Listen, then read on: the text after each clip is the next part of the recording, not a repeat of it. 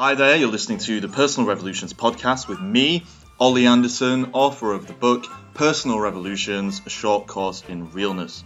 This is episode number nine of this regular series of podcasts that we've got going, which focus very simply on the idea of real people talking about realness in a real way. As I always end up saying in this introduction, I'm the only real person here at the moment, and I am eventually going to get some production values and bring in other people. Uh, for the time being, people are going to have to listen to me ramble in a very, very articulate fashion, if I may say so myself, whilst we look into the human condition and try to figure out what the hell is going on. What does that mean? It does sound rather grandiloquent and something else. That was a joke because uh, grandiloquent does seem to suggest that I would use some big words and be articulate. Um, what does it mean? Well, it basically means that we're testing our assumptions about things as we look into our experience, look at the things that can't be changed as far as we know, like the fact that we're all hurtling towards our deaths, that everything changes, that people always have problems of one kind or another, and that life is inherently meaningless. But that, that's fine because it liberates us to choose our own purpose, to connect to the world around us, and to experience the infinite bliss of the infinite in our daily lives from time to time, if we're lucky, as we move towards wholeness and not fragmentation. Now, that may all sound incredibly lofty, some of it perhaps is. What we're trying to do, or what I'm trying to do, is make all of this stuff relevant to our daily lives so that we can go out there, crush our goals by ensuring that we choose real goals that we actually care about so we'll stay disciplined and motivated. Um, have better relationships with others because we're not letting the fear, pride, and desire of the ego get in the front seat. And ultimately, enjoy our time here whilst we can because it's all going to end one day and there's nothing really we can do about it. That may sound a little bit bleak. If it does, well, you obviously haven't heard what the title or the topic of this podcast is going to be because it's probably just about as bleak as things can get. I'm going to try and talk about it in a relatively cheerful fashion, and hopefully, at the end of the podcast, we'll all feel a bit better about things in general. Um, but the topic is suicide. Wow. Um, thank you, Internet, for recommending that to me. Um, I have a few ideas, as usual. Um, I'm just stopping to think so that I can handle this with the gravitas that it deserves? Or does it? Maybe that's an assumption. Does it deserve gravitas? Maybe I should just create a flippant half hour episode where we laugh joyously at the fact that some of us feel that the best thing to do is to kill ourselves. What does, I mean, what is going on where that seems like a good option for so many people? I suppose that shows that somewhere something is not quite right. Because surely, if we were born to live, then we would never really want to kill ourselves. Unless it was some kind of an emergency and we were trapped um, between a rock and a hard place, so to speak. And that was the only way for us to really kind of save ourselves. But if we're living in a society where we're supposed to have everything that we need, and you know, things are running smoothly on the surface of things, then why would we want to kill ourselves? Now, that's not really a question I can answer, I suppose, because as you may have guessed, as somebody may have told you, I've never killed myself, and I don't really have any intention of doing so. There have been times in my life, if I'm honest, where that did seem like a good option but thankfully and luckily, I suppose, I never actually followed up on that um, those thoughts, that idea. I suppose I need to go into my story a little bit so that makes some sense. Just in case you don't know who I am, if this is the first time you stumbled upon this thing and I'm flippantly talking about suicide, I have thought about killing myself in the past, a long time ago. In fact, I wrote a whole novel about that theme of suicide. Basically, I wrote that I now realize, as a way of kind of externalizing these different parts of myself that wanted me to kill myself, so that I could put them out in front of me, see them for what they were, explore them from various different angles, and eventually align my thoughts about these things with reality itself by becoming more rational. So, what I've learned about suicide from my own life is that it's not necessarily a rational response to reality. In fact, I would say, boldly perhaps, controversially maybe, that suicide is hardly ever a good option. It's hardly ever a rational thing to do. I know this is a sensitive topic, so I'm trying to be not too flippant about it. But in my experience, at least, if I had killed myself during the period in my life where that seemed like a good option, I would have been completely irrational. Why do I feel so confident in saying that?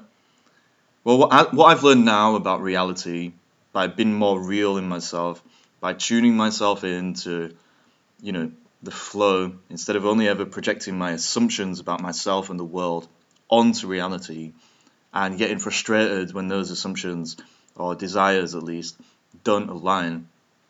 What I've learned is that the more real you are in yourself as a human being, the better you feel.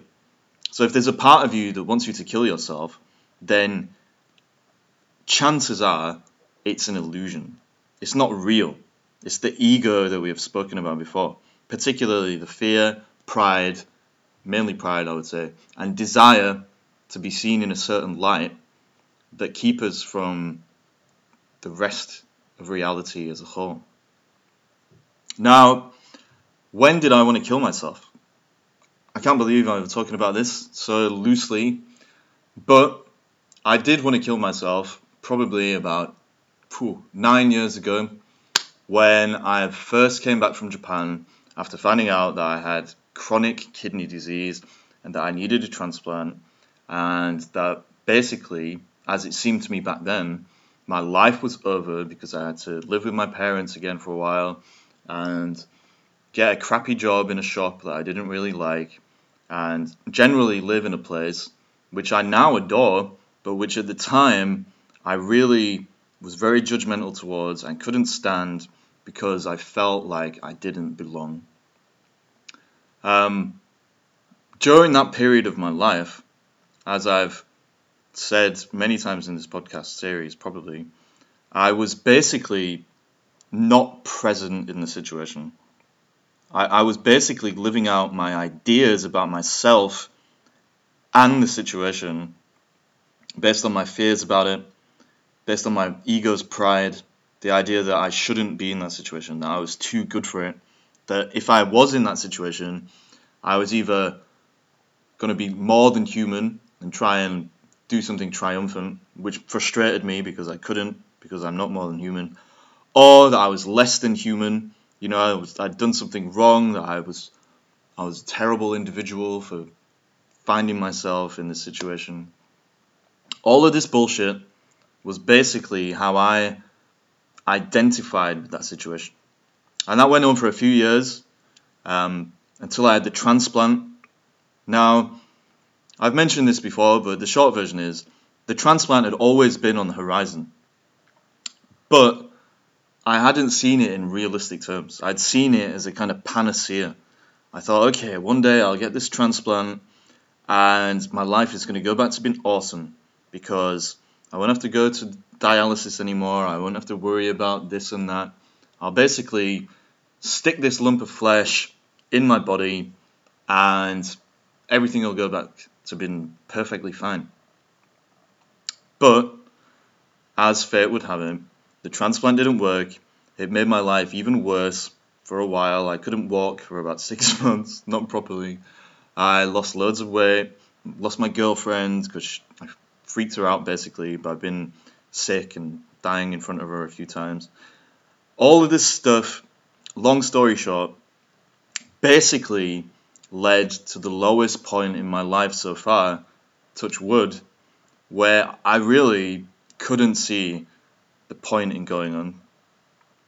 Now, we're getting pretty existential, right? Because I suppose you could say, if life is meaningless, regardless of whether you want to kill yourself, then what is the point in going on anyway? There's a quote by Albert Camus, I think, and he said, If you haven't killed yourself yet, then you're an existentialist. We're all existentialists if we haven't killed ourselves. There's another quote by him. It's pretty funny. What is it? He says, Should I kill myself or should I have a cup of coffee? Another cup of coffee.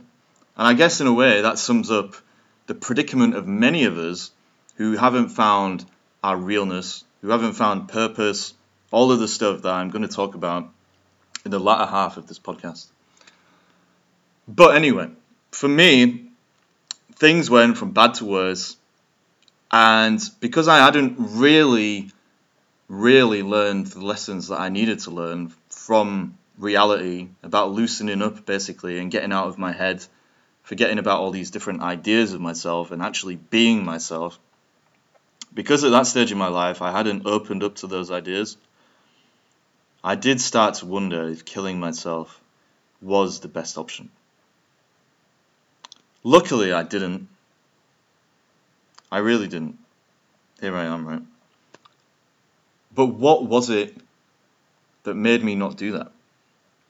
I often try to figure it out or like articulate it to myself more clearly. I think there are a number of things that helped, and it was this gradual process of waking up to being real. But the things that I remember most clearly helping me were all to do with the illogical nature of killing myself anyway. I think the problem is when you're that depressed when you're feeling that low, it feels like it's going to last forever. That's the most that's the worst thing about depression like that. You feel like you're going to feel like that forever. It feels like it's never going to end. You're just in it. It feels like like you're swimming through tar or something. Nobody really understands around you because you know you're just so inside yourself and you, you, your your ego is just attacking you constantly. You know, with your expectations, with your ideas, with comparing you to the other people in your life or that you know about, you know, on the horizon of your life that seem to be fine on the surface. All of this shit is going on inside you. And the only way to stop it, it seems, is to just kill yourself. That's what it seems like. Luckily, I started reading Stoicism, Marcus Aurelius. I read Schopenhauer, the greatest philosopher of all time, in my opinion. And I started to realize that, well, I didn't start to realize, I started to think about my death. Not my suicide, my death, which was going to happen whether I killed myself or not.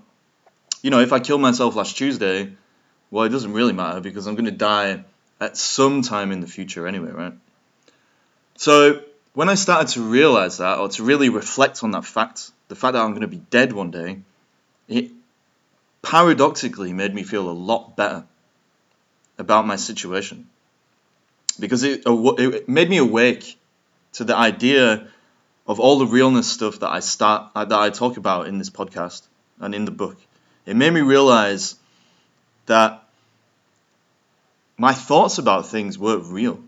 Because I was in this situation where I felt shit and I somehow convinced myself that I was going to feel shit forever.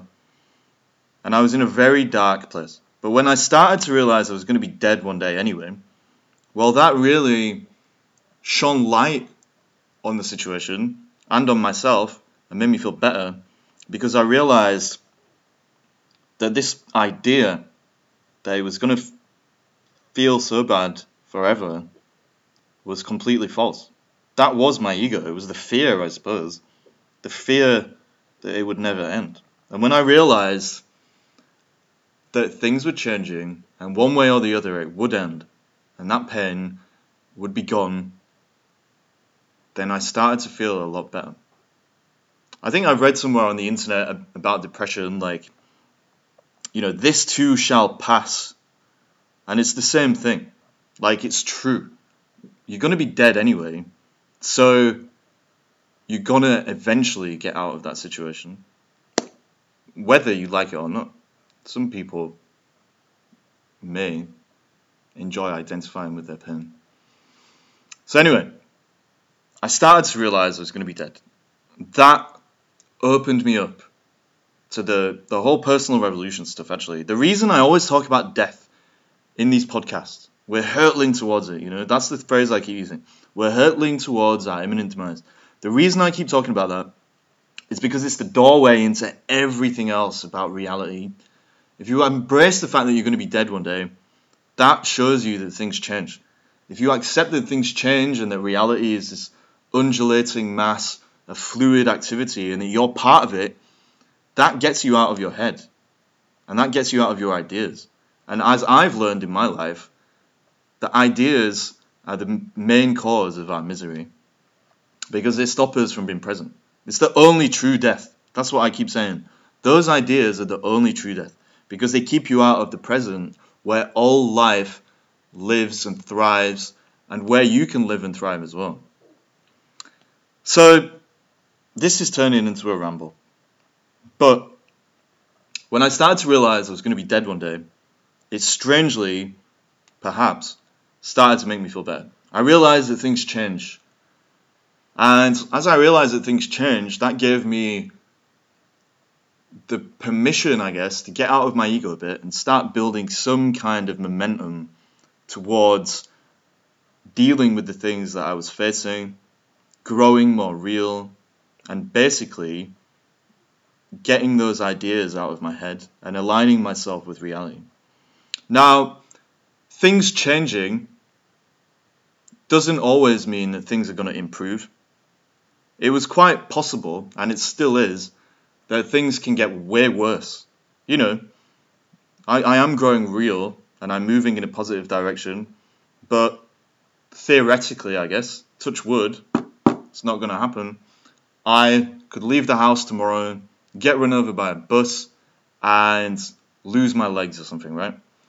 Things can get worse. The fact that things are changing and that you're going to be dead one day doesn't necessarily mean that life is going to improve for you. You can do things that increase the odds of things improving, but things c- could still get worse. But that still helps me to get out of my suicidal mindset because it showed me things were changing. There was a small chance things could get better, so why kill myself? And long story short, I didn't kill myself, as I've said many times, and things have got a lot better. Like, really. Like I sometimes think, I can't believe how happy I am. I can't believe how good I feel. Sometimes I, I have so much energy. I really do wonder if I've done something illegal. I just feel like a comet or something, just hurtling towards whatever, and basically just like there's a fire inside me. And I think it's because I've managed to fill myself with my own life and make the purpose of my life my life itself. And if I'd given in to those ideas about being helpless, about being a victim, about things never changing, and that I was always going to feel that shit, and I had killed myself, then I wouldn't feel this way. I'd be missing out on it.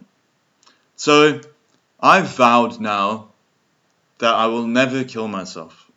Like, never say never, right? I suppose some situation could arise where, you know, I'm climbing a mountain or whatever, and I get my leg stuck in a bear trap, and some wild animals coming towards me or something. It's going to eat me, so I shoot myself in the head before it gets me, so to save myself a painful death. I suppose if pain, physical pain, is inevitable, then I can envisage myself maybe killing myself. Sometimes there's a part of me where I, I do take this whole realness, presence, life being precious thing to extreme circumstances and I do wonder, like, if I was in some kind of situation where I'm just in great pain, would I be able to just try and feel it for the sake of living or squeezing every little bit of life out of my life while I can? I don't know, right? And I suppose I never will until I'm in that situation. I'm not saying that you should never kill yourself, because I'm sure there is always an exception to a rule. But in my experience, not killing myself was definitely one of the best things I ever did, and I'm going to continue to living in this to live in this fashion. Now, that was a bit of a ramble. That's what I do seem to keep doing in these podcasts. But how can I link all of this stuff to, you know, the more practical level of our lives where, you know, we're, we're not so depressed that we want to kill ourselves? How is this relevant to the lives of normal, scare quotes, people who listen to this podcast because growing real is it's the own, well, it's a way to improve the quality of your life or your experience of life and make your day-to-day actions and stuff more um, significant to you. Well, I think this whole suicide thing, as I've experienced it, is really just an example of everything we've said about the ego previously and why the ego can ultimately ruin our lives. It's a very extreme example, obviously. Killing yourself it's one of the, it's, it's the most extreme thing you can do, right?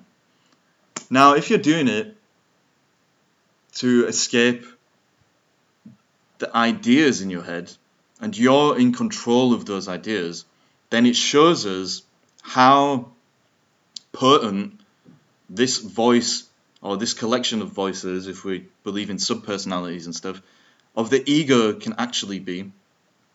It's so weird to think about that we've got this idea in our head, and you know we do use it as a kind of feedback loop. I've said before um, about how we should be in reality, not how we actually are. And I think if you get to that extreme point where you're clinging to this idea so much that it really is battling to kind of stay in the driving seat of your life, even in the face of a reality that is always relatively pleasant to tune into if you're present within it. If the ego can get you into such a mindset that you feel like ending your life is the best option, then something really has gone seriously wrong somewhere along the line. Now, I've spoken a lot about shame in the uh, in the last podcast. I was saying basically, shame is what stops us from facing the truth. The truth being something that we need to at least get some kind of understanding of if we're going to be able to be real in the sense that we've spoken about if you're not facing the truth about yourself, then you can't face the truth about anything else. And I think what's becoming clear to me is that the main reason that ego is something that we attach to is because at some level of our being, we feel shame in ourselves. So for me, when I was going through all the stuff I just mentioned, I think one of the things that stopped me becoming real sooner was all of the shame that I felt about myself. You know, I was a young guy. I had like this disease that normally old people get. It was holding me back in terms of my goals and the things that I wanted to achieve. And it, I just felt like a bit of a loser, I suppose. And by clinging onto old ideas of myself, you know, that I was this hip, hipster fucking dude who could do all this cool shit or you know that I was going to be a great artist and write this novel or whatever it was by clinging onto all that stuff uh, you don't have to get rid of that stuff completely. Like the past is who you are. You know it's how you got here anyway. It doesn't always define you but it's always led to you being where you are now. The choices that you've made are basically responsible for your present. But if you only cling to the old ideas and not face whatever is going on within you in the moment, and, and you resist that more and more, then you're not going to face the shame that you carry in yourself about a situation, and you're never going to be able to deal with the situation. Not all shame is is healthy, as I've said. In fact, none of it is. That's not true. Some of it is healthy because it keeps you on track. But if that shame becomes toxic to the extent that it keeps the ego in, in place to such an extent that that is the only part of you that's fighting to live, even though it's not real. And at the same time, that part of you is causing you pain more than just the pain that you're facing in reality because of a situation. If that is the only part of you that you cling on to and you fight to give that life, then you are going to become more and more out of sync with the reality of reality and the freedom that comes with that feeling of flow if you tune into it. That you are going to become completely, completely what? You're going to become so out of sync with reality that there's going to be so much friction within you and there's going to be so much kind of discord as you try and cling to these old ideas that your real self is just going to get crazier and crazier beneath the surface and it's going to do whatever it takes for you to kind of bam get rid of the ego. I mentioned this in one of the other podcasts. I think self-destruction is what happens when you deny your real self. In my life i was pretty self-destructive for a long time because i had a lot of shame that i carried over from my childhood um, you know my parents got divorced and there was some psychological kind of bullshit that, that was going on and that led to me carrying a lot of shame about who I was. And I think the reason I became destructive, kind of going out every night and just doing stupid things, was because there was a the real part of me wanted to break me out of those ideas so that it could release itself. And I think ultimately that is what's happened to me over the you know the last decade or so. And I think I don't know the statistics, but I think a lot of suicide attempts fail because the real part of you doesn't physically want you to die. It just wants you to get rid of your ego. And I think the only way for you to do that is to put yourself right on the edge. And obviously, the more you cling to this idea of yourself that has no connection to reality, the more extreme this kind of release is going to be. Now, I don't know if I have a right to be saying these kind of things because I've never ended up in hospital or anything um, because I tried to, you know, had an overdose or anything.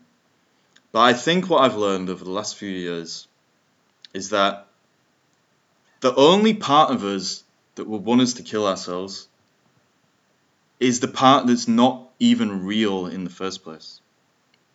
When we're being real with ourselves and the world, then we don't embody death in the sense of destruction, we embody life itself because that is what we are. Like we're, when we're real, we're connected to the whole of things. We're connected to the life that kind of flows through us, that flows through everything else.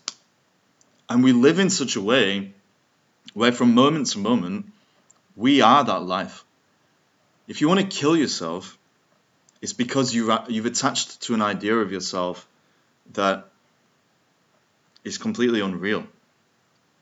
There is no way, in my opinion, that somebody who is real would ever kill themselves. Because if you've been real, life is the most precious of all the things in the whole universe. Because it's going to end anyway.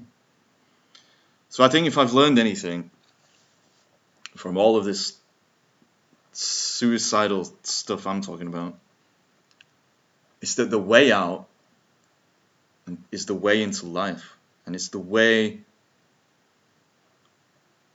where you get out of your head a little bit, forget about your expectations, forget about the fear of what people think about you or what's going to happen.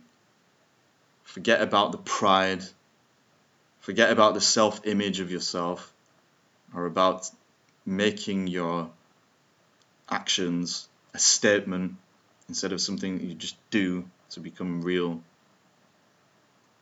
It's basically about the stuff that always comes up, which is putting the ego in the backseat.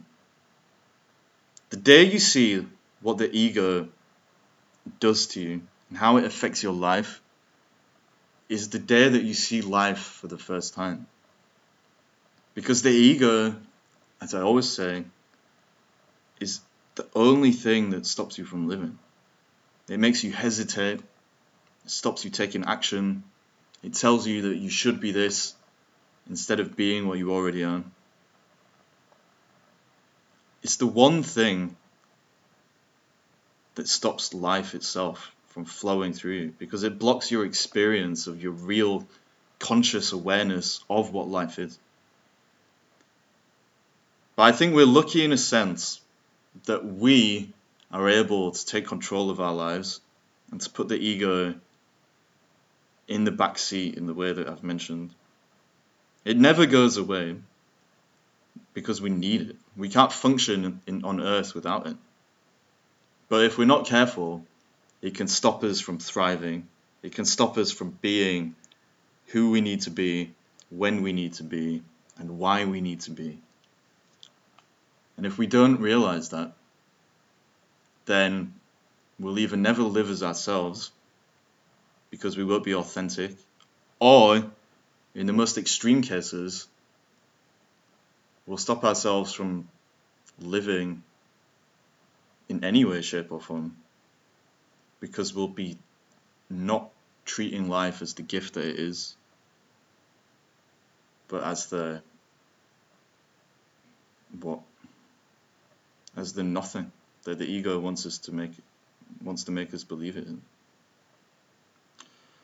So yeah, that was a very cheerful podcast about killing yourself and how that is probably not the best thing to do. Um, if anyone's listened to this and they are feeling a bit suicidal or whatever, then get in touch with me. Um, I've had a lot of, experience actually of like working with people who do feel um, quite depressed or very depressed in some cases. So if you want to chat, that's totally cool. Get in touch. Um, normally, I do a bit of a plug at the end of this for all the stuff I've been doing. I'll, I will not do that out of respect for the gravitas of this topic. Um, but I'll leave some stuff in the blurb if anyone's interested. Um, thanks very much for listening. Really appreciate it. Hope um, that's helped in some way. And I'll see you next week for another cheerful installment of the Personal Revolutions podcast.